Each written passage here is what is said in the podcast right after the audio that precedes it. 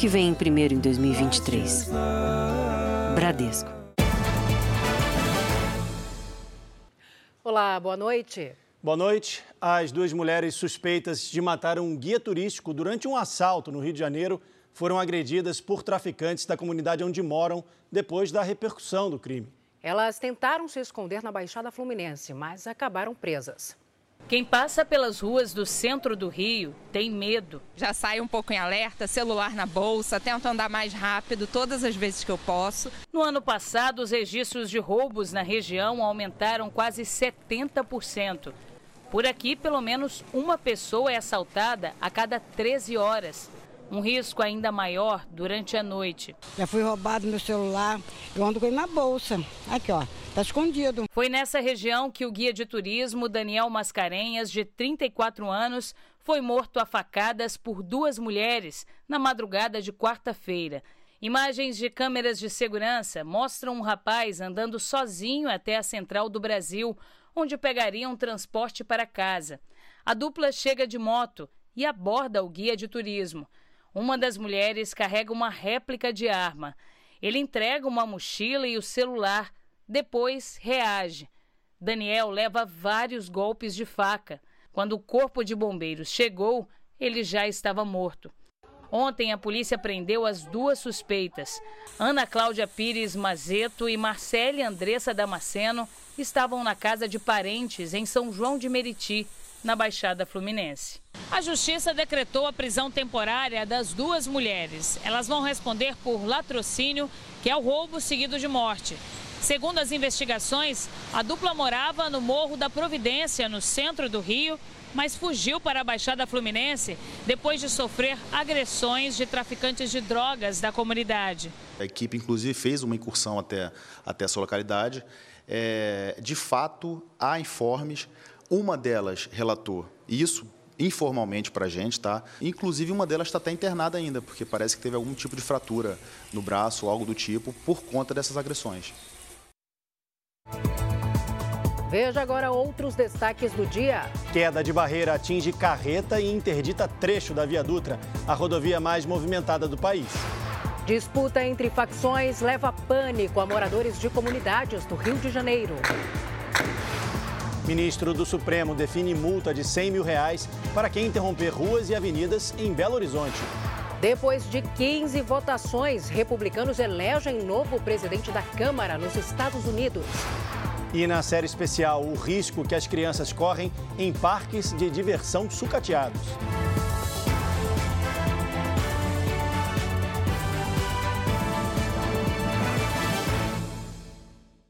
Oferecimento Bradesco, o que vem primeiro para você em 2023.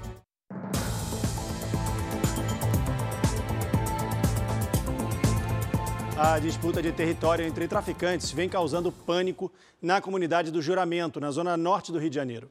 O Fábio Peixoto acompanha e tem as informações para a gente ao vivo. Fábio, boa noite para você. Quando é que começou o tiroteio, hein?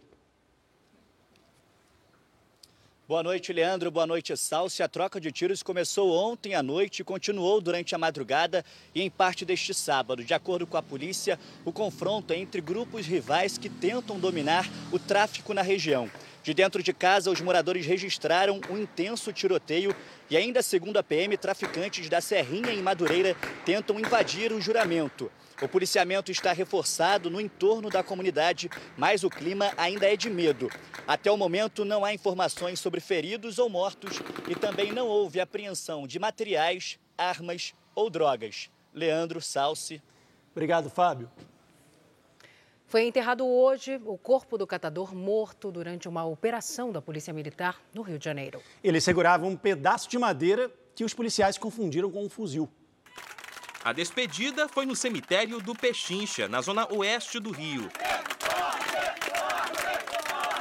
Nesse momento agora, eu só peço justiça. Eu só quero justiça pela covardia que fizeram com meu pai. No dia em que faz aniversário, Jonathan reuniu forças para dar o último adeus ao pai, Gerson Gomes da Silva, de 50 anos. Aí você imagina, ele dormiu lá em casa, que está comigo. Aí eu falei assim para ele assim, Jonathan, eu não sei se eu te dou os pêsames ou se eu te dou é, os parabéns. Gerson estava no quintal de casa quando foi morto durante uma operação da Polícia Militar na Cidade de Deus, também na Zona Oeste, na última quinta-feira. Ele segurava este pedaço de madeira. Segundo familiares, Gerson tinha transtornos psiquiátricos, mas não era agressivo. Ao contrário, era querido por vizinhos de toda a comunidade. O caso está sendo investigado pela Delegacia de Homicídios do Rio. As armas dos PMs foram apreendidas para a perícia. Os investigadores já ouviram os depoimentos de testemunhas e dos policiais envolvidos na ação. A Polícia Militar informou que também instaurou uma investigação interna para apurar o caso e afastou os agentes das atividades. Os PMs admitiram que atiraram porque acharam que a vítima carregava um fuzil. O número de motoristas que se recusam a fazer o teste do bafômetro subiu em diferentes regiões do país. Só no estado de São Paulo, no último ano, oito em cada dez motoristas com sinais de embriaguez preferiram a multa gravíssima. Cenas como essa, que durante a pandemia quase não eram registradas, agora voltaram a ser comuns. Blitz da lei seca, de olho nos motoristas que bebem e dirigem. Essa culpa o Wellington não tem. Ele topou fazer o teste do bafômetro e deu negativo. Tem que pensar em mim e no próximo, né? Não pode prejudicar um pai de família que está trabalhando ou às vezes está fazendo algo no trânsito e lá e cometer um acidente, né? Em Goiás, no último ano, mais de 8 mil motoristas foram multados por se recusar a fazer o teste do bafômetro. Uma média de 22 recusas por dia. O número já é maior do que antes da pandemia. Em todo o Brasil, a situação é parecida. Em Minas Gerais, só até o mês de agosto, mais de 10 mil motoristas não quiseram soprar o bafômetro, número superior a todo o ano de 2019, o último antes da pandemia. Em Santa Catarina, foram mais de 4 mil recusas a mais em 2022. No Espírito Santo, o crescimento foi de 65%. Em São Paulo, até o mês de novembro, foram aplicadas 47 mil multas. Em 2019, foram 45 mil. Em todo o estado, 8 em cada 10 motoristas com sinais de embriaguez se recusaram a fazer o teste do bafômetro. A multa para quem dirige embriagado é de quase 3 mil reais. Se o motorista se recusar a soprar, ele é automaticamente multado e pode responder na justiça. Assim que é identificado pelo militar o, o odor alcoólico também, né, odor etílico, também leva-se para central de flagrantes e lá o médico vai, ser, vai avaliar essa questão da embriaguez.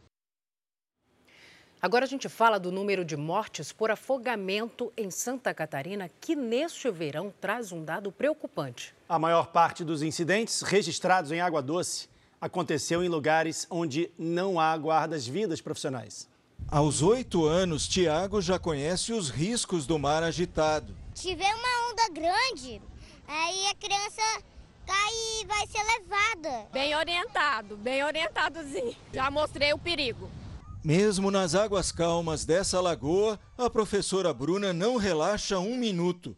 A preocupação é com as filhas de 10 e 11 anos. A gente fica de olho para elas não ir no fundo. Elas vão, não têm essa noção que a gente tem, então tem que ficar sempre de olho. Com a chegada dos turistas, os guarda-vidas têm trabalho redobrado.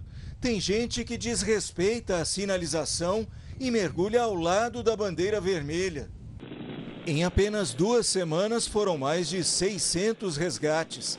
17 pessoas morreram afogadas no estado desde dezembro, quando começou a Operação Veraneio. A gente vem com o filho para a praia, a gente tem que tomar todos os cuidados, né? As primeiras semanas do verão já trouxeram um alerta aos banhistas. As nove mortes por afogamento registradas em Santa Catarina, em locais de água doce, como rios e lagoas, aconteceram em áreas não cobertas por guarda-vidas, geralmente locais isolados, sem nenhum posto de salvamento por perto. São mais de 2.200 guarda-vidas e 361 postos espalhados pelo estado. Mas, segundo o Corpo de Bombeiros, é impossível cobrir todos os locais usados para banho no verão. Não há como a gente fazer todos os balneários, existe muito rio, açudes, locais particulares também. Então a nossa orientação é que procure sim os locais protegidos por guarda-vidas. É só onde tem guarda-vidas, porque é perigoso de afogamentos, né? A chegada do verão e o volume de chuvas acendem um sinal de alerta no combate à dengue. No ano passado, houve uma explosão de casos em todo o país. A doença ainda ameaça a população. As dores no corpo e a febre alta deixaram Ingrid assustada. Ela está grávida de seis meses e em novembro recebeu o diagnóstico da dengue. Mas o temor não parou por aí. E ficamos preocupados com a zika, porque dá uma formação no bebê e devido a estar no primeiro trimestre de gestação. Depois saiu o resultado da dengue, que era dengue, no caso, sorologia. E eu mantive em repouso, é, tomando todas as medidas que orientado pelo médico. Ingrid é moradora de Cosmos, na zona oeste do Rio de Janeiro, e acha que o abandono da região contribuiu para tantos mosquitos. Sim, porque a gente já viu focos mesmo de dengue aí no, no local devido a essas poças de água. Garrafa PET, fica aí com, com água, baldes. O Aedes aegypti não gosta só de água parada. As fêmeas se desenvolvem mais rápido em altas temperaturas. Por isso, o verão, com dias como hoje de chuva intensa e calor, é a estação preferida para a reprodução do mosquito transmissor da dengue. O perigo está nos pneus espalhados pelas cidades, caçambas de lixo destampadas e as poças d'água que se acumulam, principalmente onde o saneamento básico é precário. O Rio de Janeiro registrou no ano passado 11.400 casos da dengue, com 16 óbitos. Em 2021, foram menos de 3 mil registros, com quatro mortes. A gente não pode esquecer que a gente viveu em 2020 e 2021 um ano mais intenso da pandemia da Covid, com um cenário epidemiológico um pouco diferenciado. A gente verifica, na realidade, uma série histórica maior, tirando anos epidêmicos, e quando a gente faz essa avaliação, a gente verifica que a gente não está vivendo uma epidemia na cidade do Rio de Janeiro. A doença está dentro do número controlado de casos, embora tenhamos tido um aumento. No ano passado, o Brasil bateu um recorde no número de mortos por causa da dengue. Foram 987 óbitos óbitos, quase quatro vezes mais do que os registrados em 2021. Os estados com mais mortes pela doença foram São Paulo, seguido por Goiás e Paraná. A maior parte dos focos eles estão dentro dos domicílios, né? diferente do que às vezes as pessoas pensam.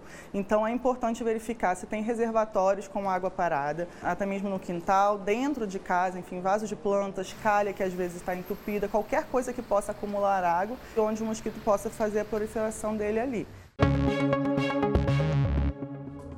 Imagens de um circuito de segurança gravaram um grupo de vândalos invadindo uma escola estadual durante a madrugada em Ponta Porã, no Mato Grosso do Sul.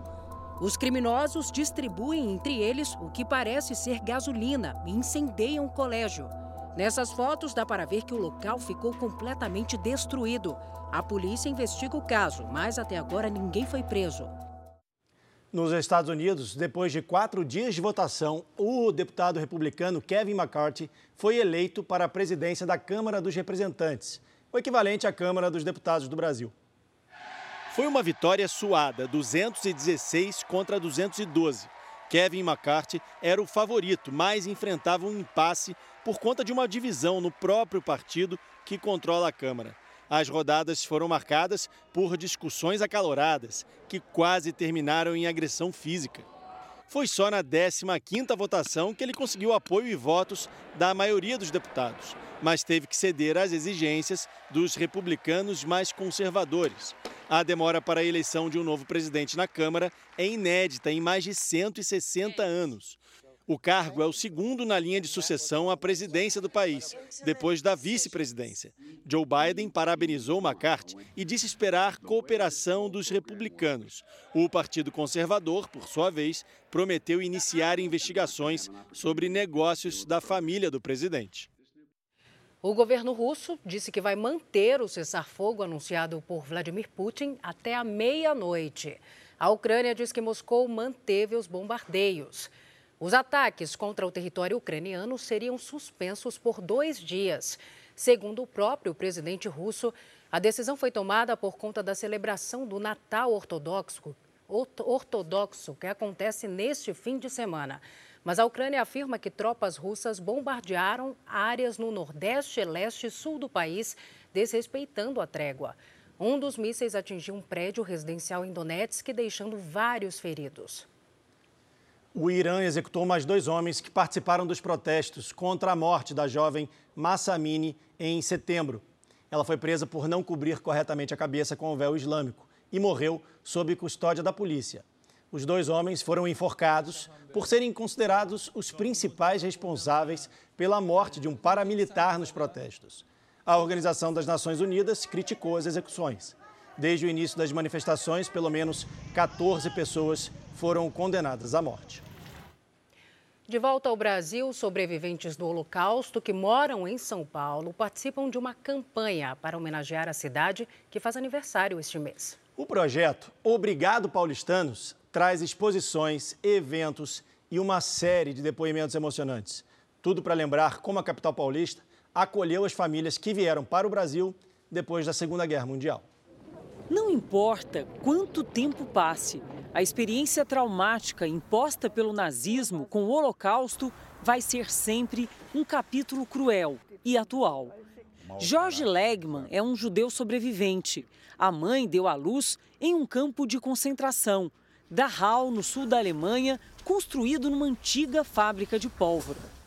Um bebê que, junto com um nome, ganhou um número, nunca mais esquecido. Meu número era 86878. O pessoal me, me, chamava Jorge do Lager, o Jorge do campo de concentração. E eu, eu não entendia. Com oito anos você não tem noção do que é um campo de que estão falando. O regime nazista levou à morte 6 milhões de judeus durante a Segunda Guerra Mundial, um milhão de crianças. Ala Sherman foi separada da mãe ainda bebê. Passou parte da infância num orfanato. Nunca esqueceu as atrocidades do Holocausto. Não tem como se, se, se viver como um animal e isso não deixar nenhuma, nenhuma marca. Você não era gente, não era nada. Não, não era gente, tanto faz. Eu me lembro coisas horríveis, né? não, não dá nem para falar. Quando conheceu a história de perto, o cineasta e escritor Márcio passou a dedicar a vida e muitas obras aos sobreviventes do nazismo. É curador de várias exposições e também um dos criadores do Memorial do Holocausto em São Paulo. Me encantei pelo tema e decidi me dedicar a isso. Eu vendi minha agência de propaganda, eh, faço esse trabalho voluntário, onde eu dou voz para os sobreviventes.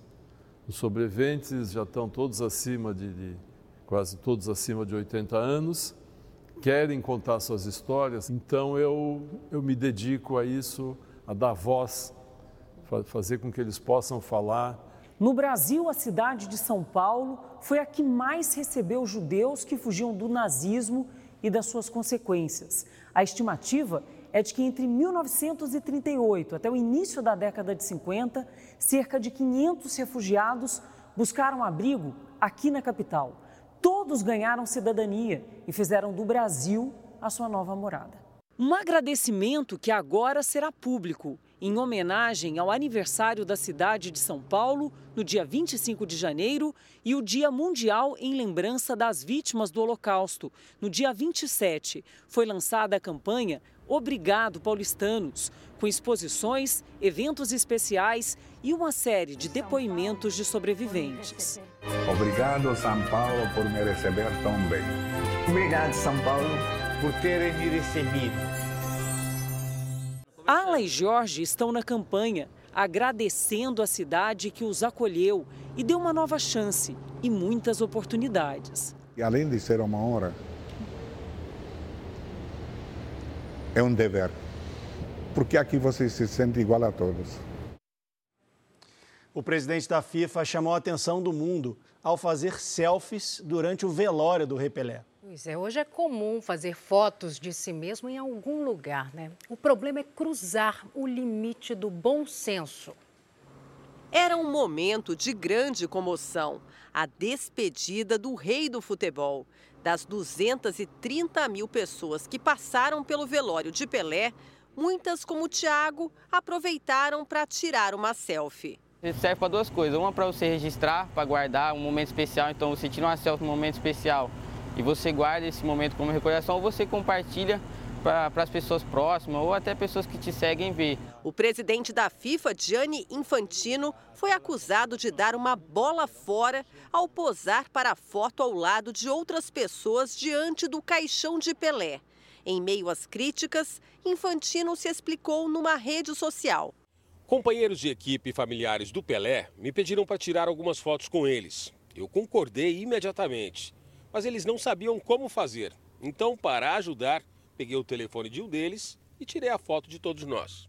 Quem tira selfie quer registrar o momento a todo custo. E ao publicar na rede social, é como dizer: Ei, eu estive aqui.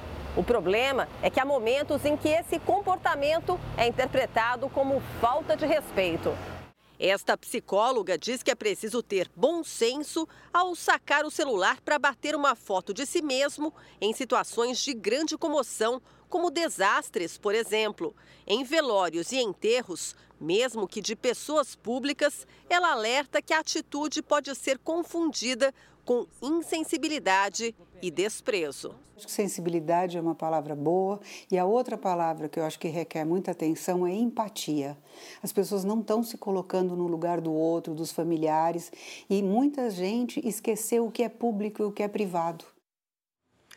Seis em cada dez bares e restaurantes brasileiros tiveram que alterar o cardápio nos últimos meses. Os comerciantes enfrentam o desafio de escapar dos preços altos dos produtos e, ao mesmo tempo, manter a clientela.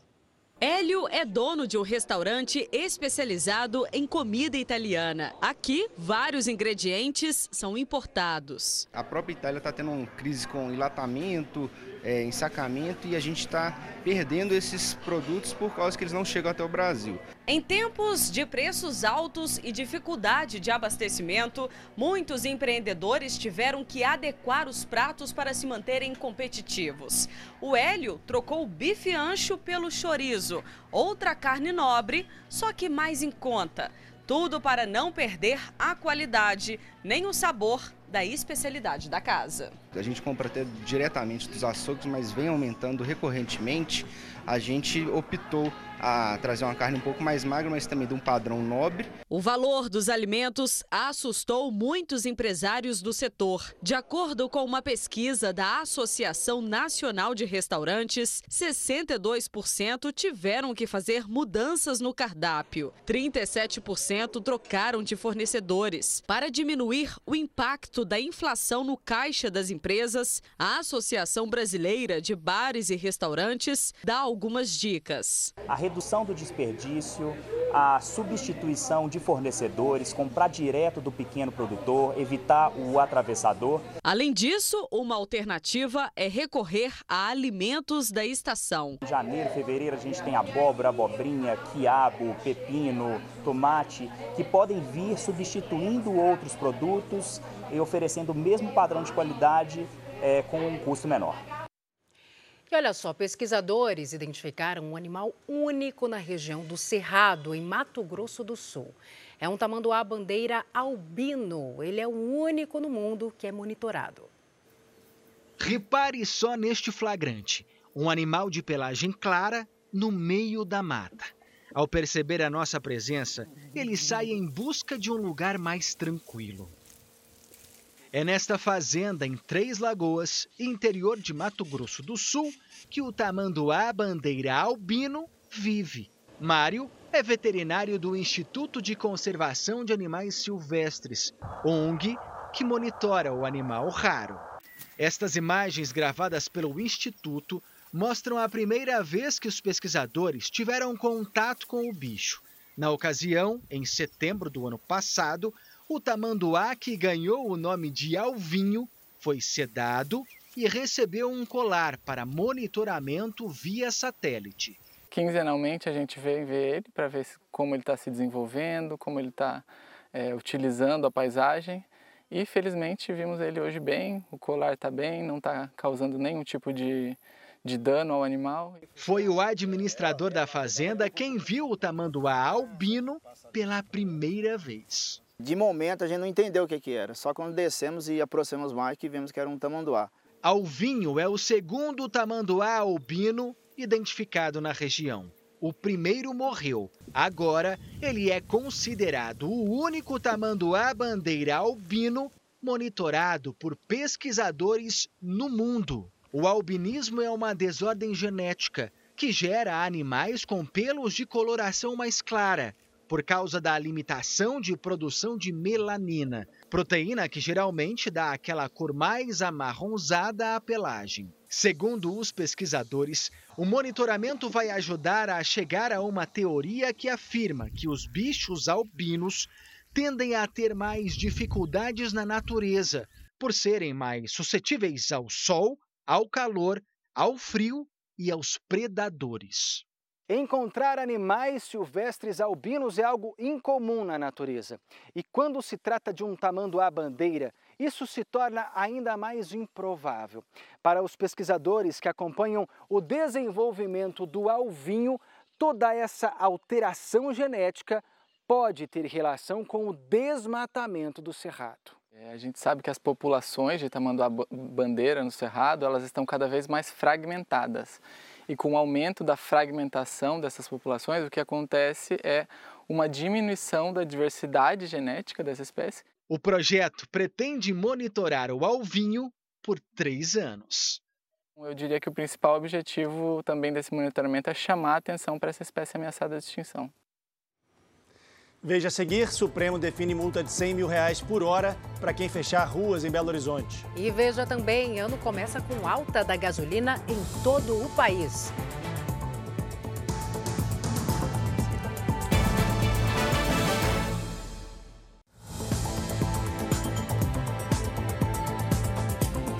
O ministro do Supremo Tribunal Federal, Alexandre de Moraes, estipulou multa de 100 mil reais por hora para os manifestantes que bloquearem ruas e avenidas em Belo Horizonte. Já o ministro da Justiça, Flávio Dino, disse agora há pouco que o governo terá nos próximos dias a ajuda em Brasília da Força Nacional contra o que ele chamou de ameaças à democracia. Uma carreata interrompeu o trânsito da Avenida 23 de Maio, próximo ao aeroporto de Congonhas, na noite desta sexta-feira. Apesar dos bloqueios, nenhum atraso em voo foi registrado. Mais cedo, em Belo Horizonte, houve confusão na retirada de um grupo que estava acampado em frente a um quartel do Exército. Jornalistas foram agredidos durante o ato. Hoje, o ministro Alexandre de Moraes, do Supremo Tribunal Federal, acolheu um pedido da Procuradoria-Geral da capital mineira e estipulou multa de 100 mil reais por hora para os manifestantes que permanecerem no local ou bloquearem vias. Diante dos novos atos, o ministro da Justiça, Flávio Dino, disse que num primeiro momento a solução deve ser garantida pelas polícias locais. Mas quando for de competência federal, os órgãos responsáveis já estarão mobilizados para atuar. Em uma rede social, o ministro disse que mantém conversas com os diretores das Polícias Federal e Rodoviária Federal sobre novas providências contra atos antidemocráticos que podem configurar crimes federais. Afirmou também que já alertou o governador do Distrito Federal, Ibanês Rocha, e o ministro da Defesa, José Múcio Monteiro, sobre ameaças de uma suposta guerra em Brasília. E completou dizendo que pequenos grupos extremistas não vão mandar no Brasil. Segundo a Secretaria de Segurança Pública do Distrito Federal, apesar de não haver previsão de manifestações, como prevenção, a esplanada dos ministérios em Brasília está fechada e tem policiamento reforçado. Em nota, a Associação Brasileira de Rádio e Televisão, a Abratel, repudiou as agressões sofridas pelas equipes de reportagem em Belo Horizonte e afirmou que agredir profissionais, destruir equipamentos e impedir o trabalho jornalístico fere o direito à informação assegurado pela Constituição. O Ministério da Saúde declarou que comprou 750 mil doses da vacina Coronavac destinadas a crianças de 3 a 11 anos. Segundo a pasta, na sexta-feira foi assinado um aditivo para adquirir os novos lotes junto ao Instituto Butantan, que fabrica o imunizante. As vacinas devem começar a ser distribuídas para os estados e o Distrito Federal já na próxima semana. Os motoristas de todo o país perceberam a alta nos preços dos combustíveis já na primeira semana do ano. Mesmo assim, Salsi, a gasolina mais cara ainda é mais vantajosa do que abastecer com etanol. O preço da gasolina deu uma aliviada no bolso do consumidor nos últimos meses de 2022. Mas voltou a preocupar os motoristas nesse começo de ano. Depois da virada do ano, né? Pegou nós de surpresa. Agora tá difícil, mas eu tô imposto, pesquisando. Já aumentou em torno de uns 80 centavos por, por litro de gasolina, né? Então foi, foi, foi bem alto. Neste posto em Porto Alegre, o litro da gasolina custa R$ 4,99. Mas o preço médio no país é de R$ 5,12, 16 centavos a mais do que na semana passada por litro. Já no caso do etanol, o litro sai em média R$ 4,01. Pelos cálculos, a gasolina se tornou mais vantajosa em todos os estados do país. A gasolina mais cara do Brasil está no Ceará. Por lá, um litro sai em média R$ 5,55. A segunda posição é ocupada pela Bahia, também na região Nordeste. Em terceiro lugar está o Piauí. O novo governo prorrogou a isenção de cobrança dos tributos federais para gasolina, etanol e diesel por 60 dias. E não houve aumentos recentes de preços por parte da Petrobras que justifiquem os reajustes nos postos. Eu já vi também postos que aumentaram. Agora eu queria saber qual é a razão. O CAD, Conselho Administrativo de Defesa Econômica, abriu investigação para apurar uma suspeita de cartel e já pediu informações sobre os preços à Agência Nacional do Petróleo.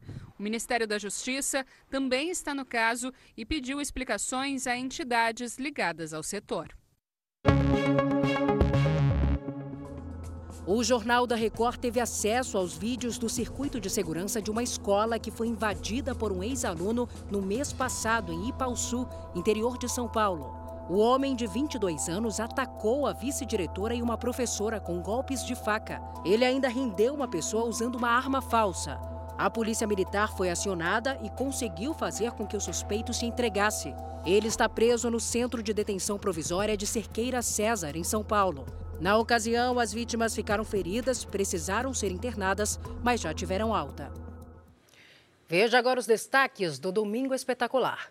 Um alerta aos pais como evitar acidentes envolvendo crianças e piscinas. O brasileiro que perdeu uma filha afogada e hoje ajuda famílias que passaram pelo mesmo drama. Um advogado suspeito de negociar toneladas de cocaína para a maior facção criminosa do país, o PCC. E um ex-dirigente de futebol que é policial civil. Dois homens presos por envolvimento com o crime organizado. Agora na cadeia, o ex-cartola de um dos clubes mais famosos do mundo vai falar o que sabe. Eu tenho muita informação para passar para os senhores. A entrevista com os netos de Pelé. Otávio e Gabriel, filhos de Sandra, reconhecida na justiça como herdeira de Pelé, falam pela primeira vez depois da morte do rei e como deve ser a divisão do patrimônio entre os herdeiros.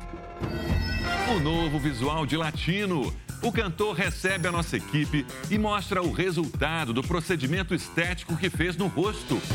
Será que ele aprovou? No Domingo Espetacular. Depois da Hora do Faro. Veja a seguir: deslizamento fecha a Via Dutra que liga São Paulo ao Rio de Janeiro. E na série especial, os riscos escondidos nos parques que não consertam os brinquedos.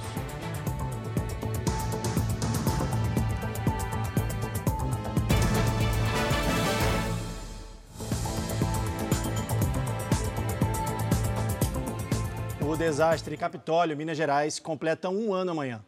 A reportagem do Jornal da Record voltou à região e mostra agora o que mudou depois que o bloco de pedras atingiu lanchas lotadas de turistas. Era sábado, dia 8 de janeiro do ano passado, quando um bloco de pedra se soltou e atingiu uma lancha com turistas. Dez pessoas a bordo morreram. Outras 30 pessoas que estavam em outras lanchas ficaram feridas.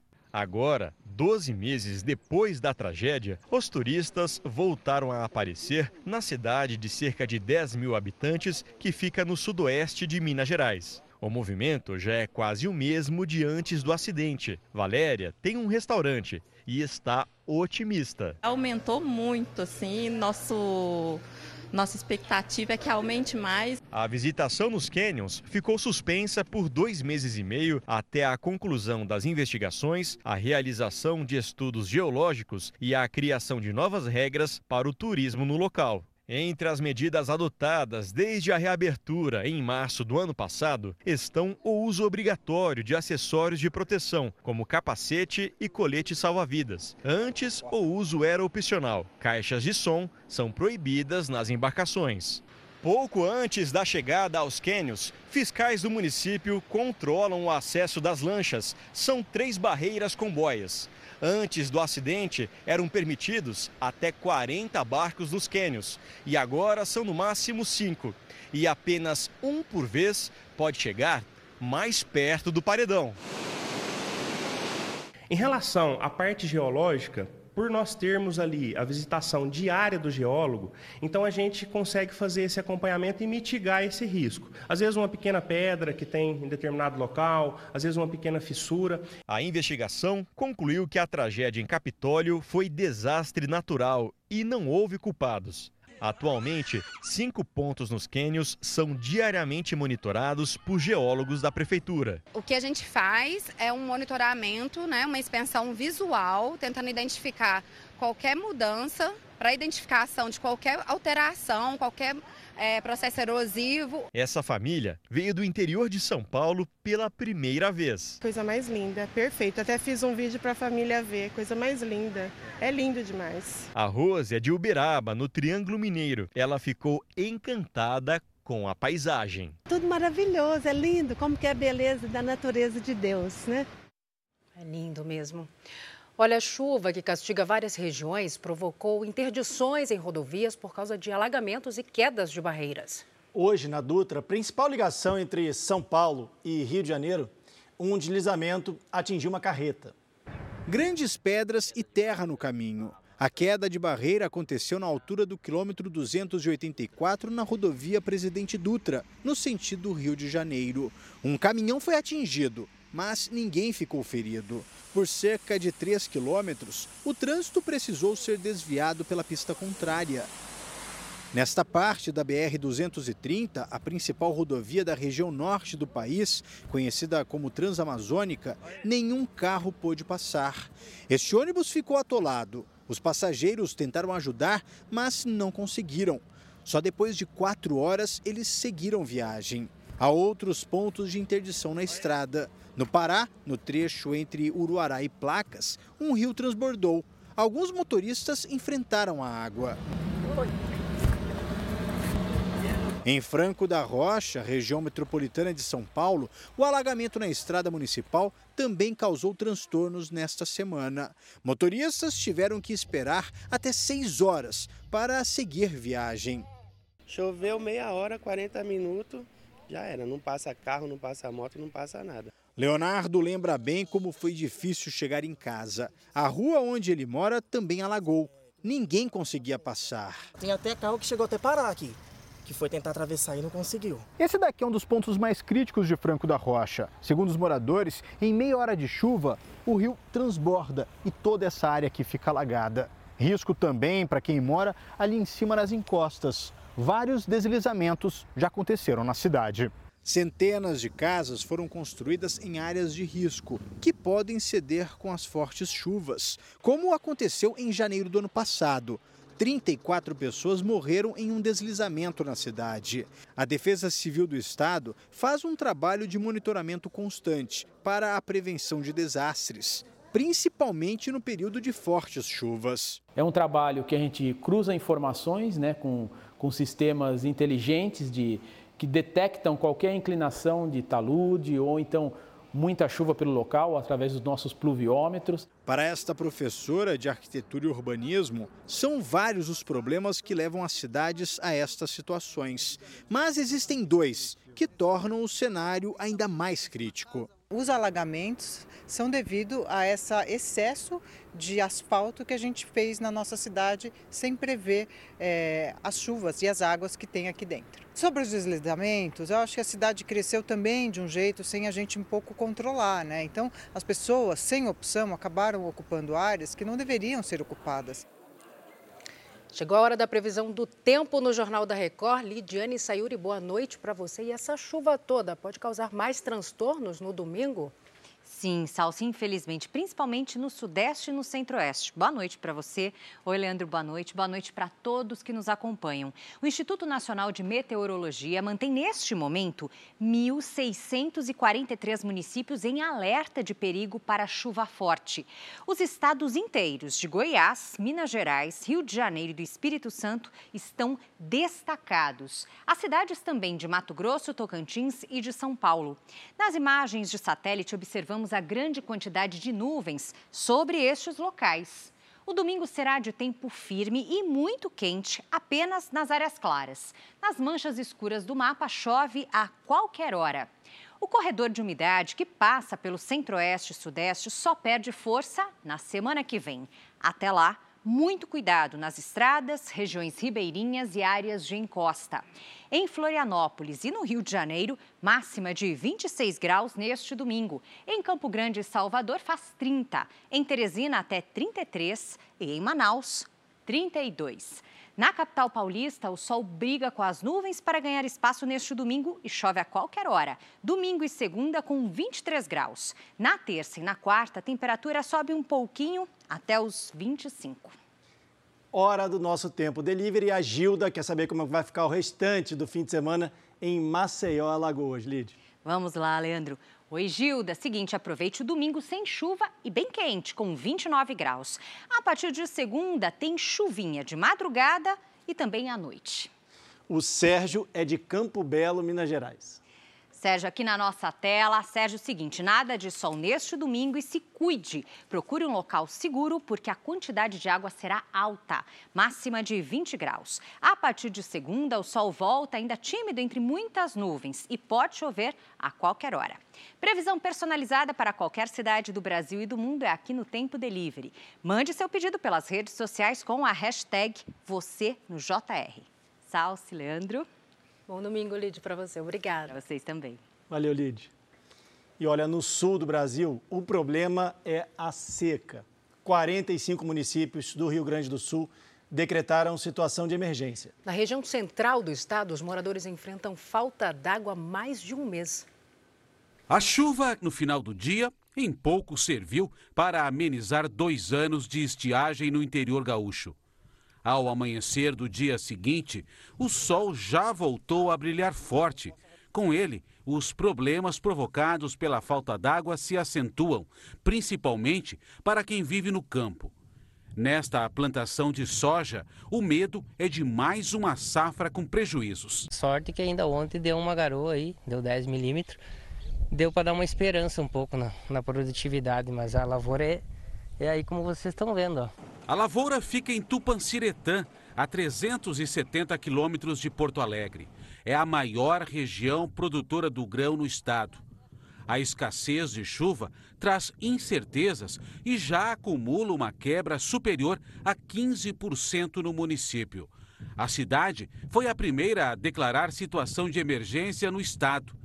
Verbas estaduais que deveriam ter sido enviadas no ano passado, quando o município passou pela mesma situação, ainda não chegaram. Como a nossa principal cultura do município é a cultura da soja, então a gente acabou encaminhando devido à dificuldade de término do plantio da soja e nem bem terminado uh, o plantio da soja se já teve-se uma grande perda no plantio do milho sequeiro. Diferente da seca que atinge outras regiões do país, a pouca chuva no sul, que cai de vez em quando, mantém o verde das plantações, mas não é suficiente para encher reservatórios. No verão passado, mais de 90% dos municípios gaúchos decretaram situação de emergência. Nessa plantação, por exemplo, os pés já deveriam estar praticamente da minha altura. E olha só a situação aqui: as plantas não se desenvolveram. E o milho que ficou no pé, olha só, também não desenvolveu o grão. E só vai servir mesmo para o alimento do gado. É isso que Leonir está fazendo a colheita do milharal deveria começar em algumas semanas, mas o cereal não atingiu a maturação necessária e está sendo cortado. O cálculo é que 48 mil hectares de grãos ainda não foram plantados por falta de chuva em todo o Rio Grande do Sul. Em 5% das áreas, os agricultores tiveram que fazer o replantio porque não houve germinação na primeira tentativa. O impacto da estiagem também já é sentido na bacia leiteira. A produção caiu pela metade na propriedade do Delmar há três anos aí a gente vai perdendo, né? Tá perdendo a produtividade. Agora esse ano daí começou faz um mês e pouco aí, ficamos sem água. Só em Tupanciretã, 4 mil pessoas foram afetadas pela estiagem. Nas cidades vizinhas, a situação é semelhante e o abastecimento de água também é feito por caminhões-pipa. As carpas que Pedro criava em um açude perto de casa morreram por falta de oxigenação na pouca água que restou.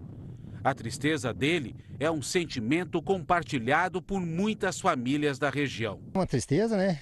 Não é só com os peixes, é com a plantação também, né? Com o milho e, e a soja e com tudo, com a vaca de leite. O leite já baixou uns 70% de produção, né? Nós entramos em contato com o governo do Rio Grande do Sul sobre o atraso nos repasses de verbas, mas ainda não tivemos retorno. O excesso de chuva nos últimos dias causou um princípio de deslizamento de terra em Ouro Preto, cidade histórica de Minas Gerais. A prefeitura interditou parcialmente as ruas no entorno do Morro da Forca, onde no ano passado um deslizamento destruiu dois casarões. Uma embarcação pegou fogo em alto mar na praia de Marizias, em São Sebastião, litoral norte de São Paulo. Nove pessoas foram resgatadas em um bote. Apesar do susto, não houve feridos. Um tripulante contou aos bombeiros que ouviu uma explosão antes do incêndio começar. O cantor Renato César de Oliveira, vocalista do grupo Boca Louca, foi enterrado hoje na zona oeste do Rio de Janeiro. O artista sofreu um infarto aos 48 anos durante um show. Renatinho também era um dos compositores do grupo de samba e pagode que fez sucesso nos anos 90. Parte da Europa enfrenta uma onda de calor com temperaturas recordes em pleno inverno, Salso. Em regiões onde se costuma ver muita neve, Leandro, nesta época do ano, os termômetros chegam a marcar 25 graus. A paisagem dos Alpes europeus, que encanta turistas do mundo todo, está bem diferente. No lugar de uma montanha tomada pela neve, sobrou apenas um pequeno caminho para os esquiadores. Morzine, na França, tem bem menos gelo do que foi registrado há exatamente um ano, como a gente pode ver nessas fotos.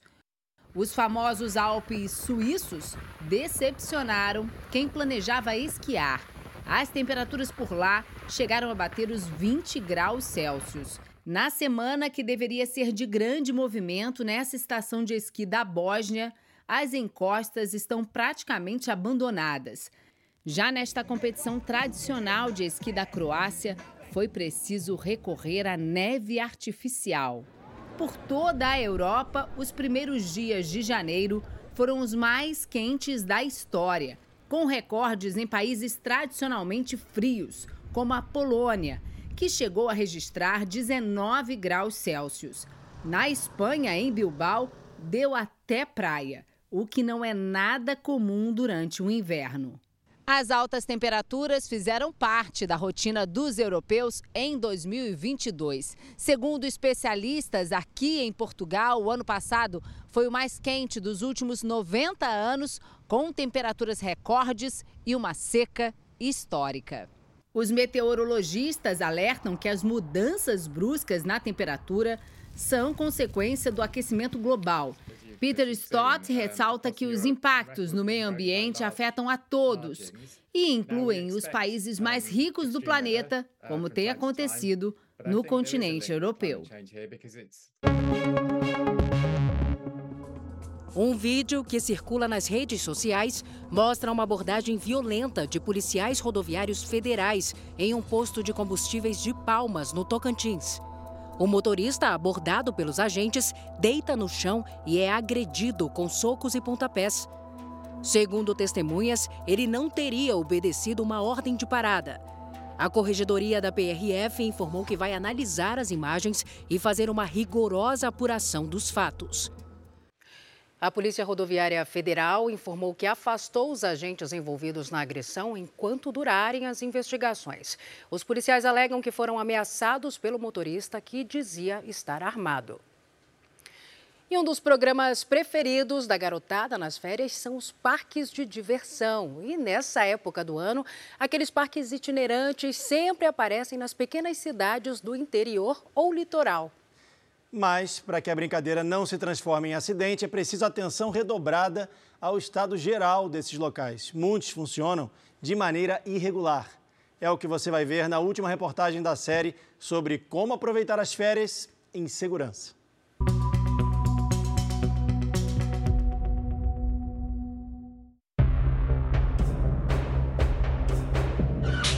As grades do brinquedo abrem em pleno ar. Este aqui despenca na reta final. Este outro fica na vertical depois de sofrer uma pane. Ele se solta no momento em que os frequentadores são retirados. As pessoas precisam segurar o brinquedo. A diversão da família transformada pelo terror do acidente. Em Itanhaém, no litoral de São Paulo, dois problemas no mesmo parque em menos de três meses. Em setembro, este brinquedo, que simula um elevador, despencou de mais de dois metros de altura. Letícia teve fraturas na lombar e no cotovelo. Assim que eu fecho o olho, aí eu penso que eu tô caindo, eu acordo assustada e dói. O sobrinho de quatro anos, que estava no colo dela, também foi levado para o hospital. E a irmã da dona de casa teve duas fraturas na coluna. O parque tinha autorização para funcionar, mas o brinquedo que causou o acidente foi instalado depois da licença. Apresentou documentação atestada por um engenheiro técnico dele, que responde ao CREA, dizendo que os brinquedos estavam todos adequados para a operação comercial naquele local. Após o acidente, foi constatado que o brinquedo que houve o acidente não estava é, demonstrado nos laudos apresentados para o município. Na época, o parque foi interditado pela Defesa Civil. Em novembro, a reabertura foi liberada sem o elevador. Mas estas imagens do mês passado mostram as pessoas descendo a pé pela montanha russa, depois que os carrinhos pararam de funcionar durante o passeio. Segundo a direção do parque, houve uma queda de energia na região e o gerador não estava ligado ao brinquedo. As pessoas que estavam nos carrinhos tiveram de descer por essa rampa de acesso ao lado dos trilhos. O ponto mais alto fica a 15 metros do solo. Um laudo da prefeitura desmente a versão do parque. Segundo o documento, não houve queda no fornecimento de energia para a região naquela data. A vistoria apontou diversos problemas elétricos, cabos sem isolação, instalações sem aterramento, que eleva o risco de choques, e painéis de comando sem a manutenção adequada. O local foi interditado novamente. O dono do parque não quis gravar entrevista. Ele alegou que a vistoria foi realizada em um dia de manutenção e que tenta regularizar a situação. Esta empresa da Grande São Paulo projeta, produz e conserta brinquedos. O diretor diz que com a pandemia, muitos parques ficaram parados e não tiveram recursos para fazer a manutenção. Tudo que fica parado por muito tempo, você precisa fazer manutenção. Vai dando jeitinho, gambiarra e é assim que acontece. Esse aqui é o painel de comando de um Labamba, que é aquele brinquedo que fica rodando com as pessoas dentro. Por fora, ele não está tão ruim, mas quando a gente abre a tampa, olha a situação dos fios. E ele estava operando desse jeito, até que parou e veio para cá. Qual é o risco de funcionar desse jeito? É, o risco é ele entrar em curto e ele parar de repente ou continuar acelerando. Então, pode causar um acidente com as pessoas. O samba é um brinquedo parecido. Todos estão animados, até que O acidente aconteceu na semana do Natal provocou o esmagamento da mão de um menino de 11 anos em Sarandi, no Paraná. que o brinquedo quebrou, prensou minha mão, quebrou os quatro dedos. Se eu não puxasse minha mão, ela ia, acho que ia arrancar minha mão fora, né? Porque o brinquedo ia voltar ao normal. Ele teve diversas fraturas e rompimento do tendão. Os médicos não sabem se o menino vai recuperar os movimentos da mão. Em vez que dói bastante, tem que tomar o remédio. Tem vezes que eu chego até a chorar de dor, porque dói muito. A família está traumatizada. É horrível passar por isso, porque primeiro você se sente culpada, né? Se a gente imaginasse que ia acontecer isso, não teria feito. Mas é fazer o quê? Agora não tem mais como voltar atrás, agora tem que cuidar dele e pronto, né? Tem que cuidar e bem cuidado. Porque a mão dele tem que ser muito bem cuidada, né? Segundo a Prefeitura de Sarandi, o parque está com a documentação em ordem e depois do acidente, o brinquedo foi interditado para vistoria. A direção do parque alega que tomou as providências necessárias, mas não informou quais.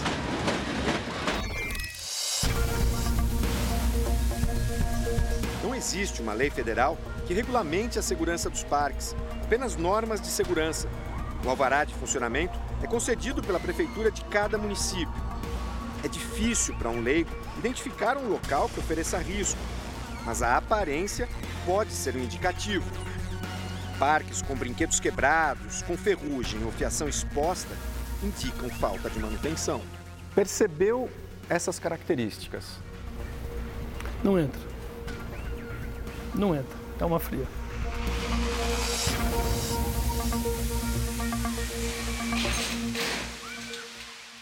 Que perigo. O Japão vai pagar um milhão de ienes, o equivalente a 41 mil reais, para as famílias trocarem Tóquio pela vida no interior. É, o governo quer reverter a queda da população, principalmente nas regiões mais distantes da capital. A região metropolitana de Tóquio inclui a capital e outras três províncias, Saitama, Chiba e Kanagawa, e concentra 34% da população de todo o Japão. São quase 36 milhões de pessoas numa área menor que o estado do Rio de Janeiro. Com espaço disputado, os preços disparam e Tóquio se transformou na quinta cidade mais cara do mundo. Já no interior é o inverso. Há milhões de casas desocupadas e municípios quase fantasmas. Para reverter essa situação, o governo japonês vai dar um milhão de ienes, o equivalente a cerca de 41 mil reais, para cada família que aceitar deixar a região metropolitana de Tóquio e se mudar para locais menos povoados. Além de outros 12 mil reais para cada filho com menos de 18 anos. No caso dos solteiros, a ajuda é de 25 mil reais. O valor muda conforme a cidade. Algumas oferecem até casas de graça, enquanto outras dobram o valor do subsídio para quem for abrir um negócio próprio ou arranjar emprego. Mais de 1.300 prefeituras já estão com inscrições abertas. O principal requisito é que o novo migrante aceite ficar longe de Tóquio por pelo menos cinco anos. Mesmo que recebesse o dinheiro, eu não me mudaria. Aqui é tudo mais prático, afirma esta jovem.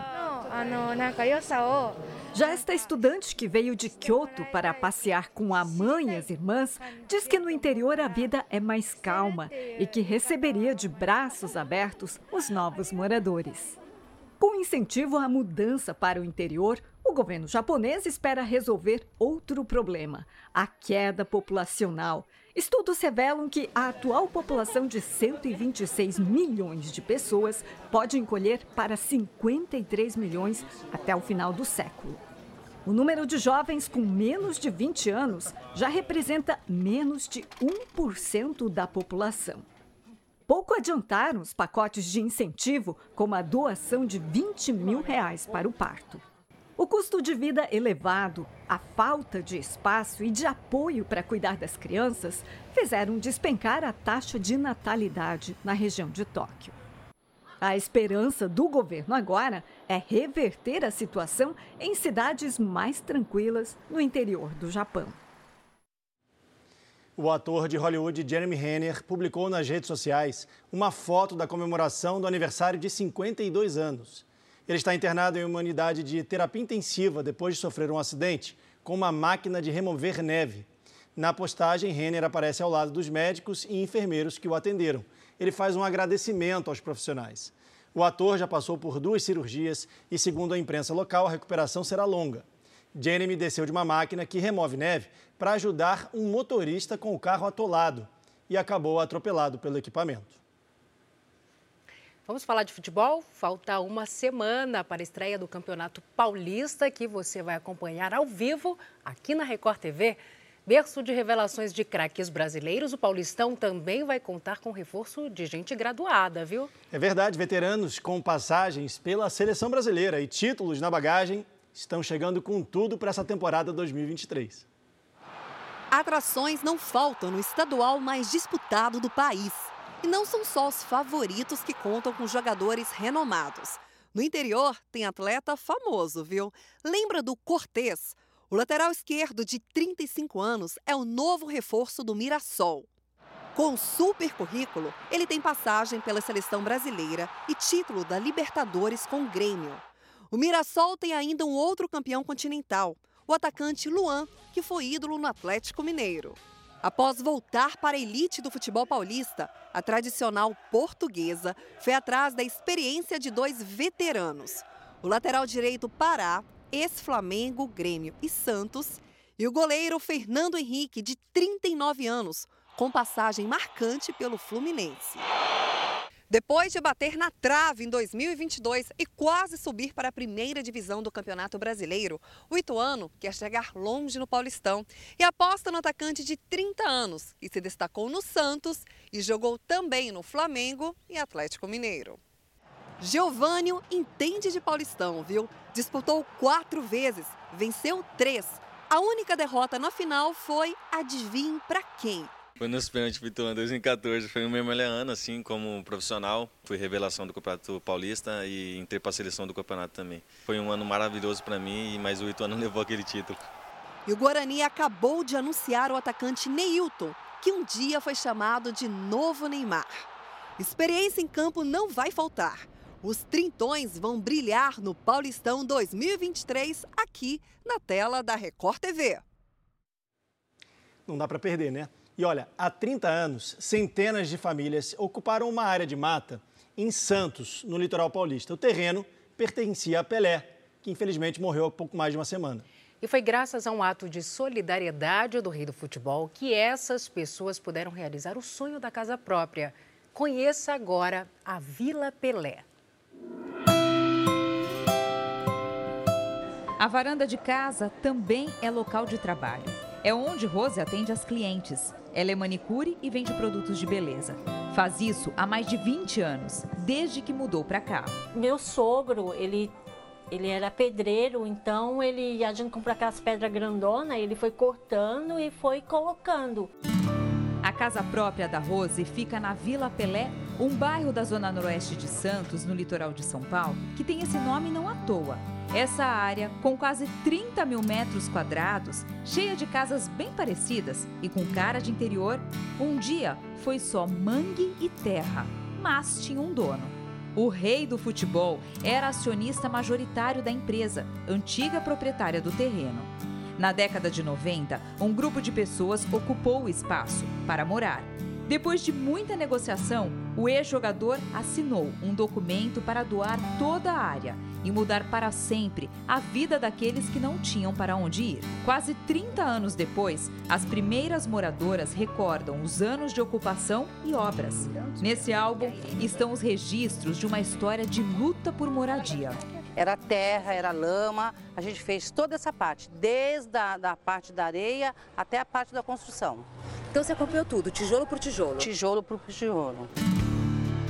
Maria Jacinta era uma das lideranças comunitárias e participou ativamente da construção da Vila Pelé, que durou anos. Hoje, ela mora em outro bairro, mas volta sempre para rever as amigas. Tem orgulho de voltar e ver essa vila prontinha assim? Tenho. Na realidade, eu falo para todo mundo que eu saí da Vila Pelé, mas a, a Vila Pelé não saiu da minha vida. Hoje moram aqui na Vila Pelé pouco mais de 300 famílias e só no ano passado, em 2022, é que os moradores começaram a receber a escritura definitiva. A prefeitura passou a entregar esse documento nas mãos dos moradores. Essa casa aqui é da dona Rosângela. Ela chegou aqui no terreno quando ainda era uma área de ocupação há cerca de 30 anos. Dona Rosângela, como é que era essa área? Onde vocês ficavam quando ainda era uma invasão? Nós ficamos no terreno, né? E é, fizemos cabanas para poder ficar com lona, com plásticos. Valeu a pena esse sacrifício? Muito, valeu muito a pena.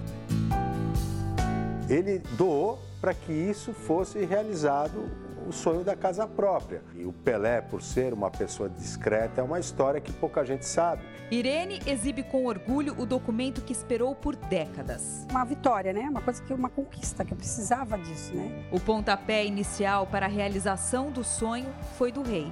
E o suor para conquistar a casa própria de cada um desses moradores. Helena, ele doou terreno, tudo, né? E por ter doado, a gente conseguiu a nossa casinha, né? Graças a Deus. É, é, acho que é uma estrutura da minha família, né? E é aqui que eu quero ficar até o dia que Deus levar a gente. Pelé deixou um legado, né? O Jornal da Record termina aqui. A edição de hoje na íntegra e também a nossa versão em podcast estão no Play Plus e em todas as nossas plataformas digitais. Fique agora com o resumo da série Reis. Boa noite para você. Cuide-se. Tchau. Boa noite. A gente vê.